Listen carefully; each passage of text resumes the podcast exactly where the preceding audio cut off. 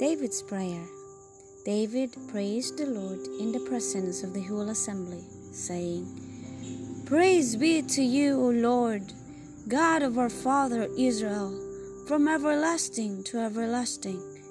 Yours, O Lord, is the greatness and the power and the glory and the majesty and the splendor, for everything in heaven and earth is yours. Yours, O Lord, is the kingdom. You are exalted as head over all. Wealth and honor come from you. You are the ruler of all things. In your hands are strength and power to exalt and give strength to all.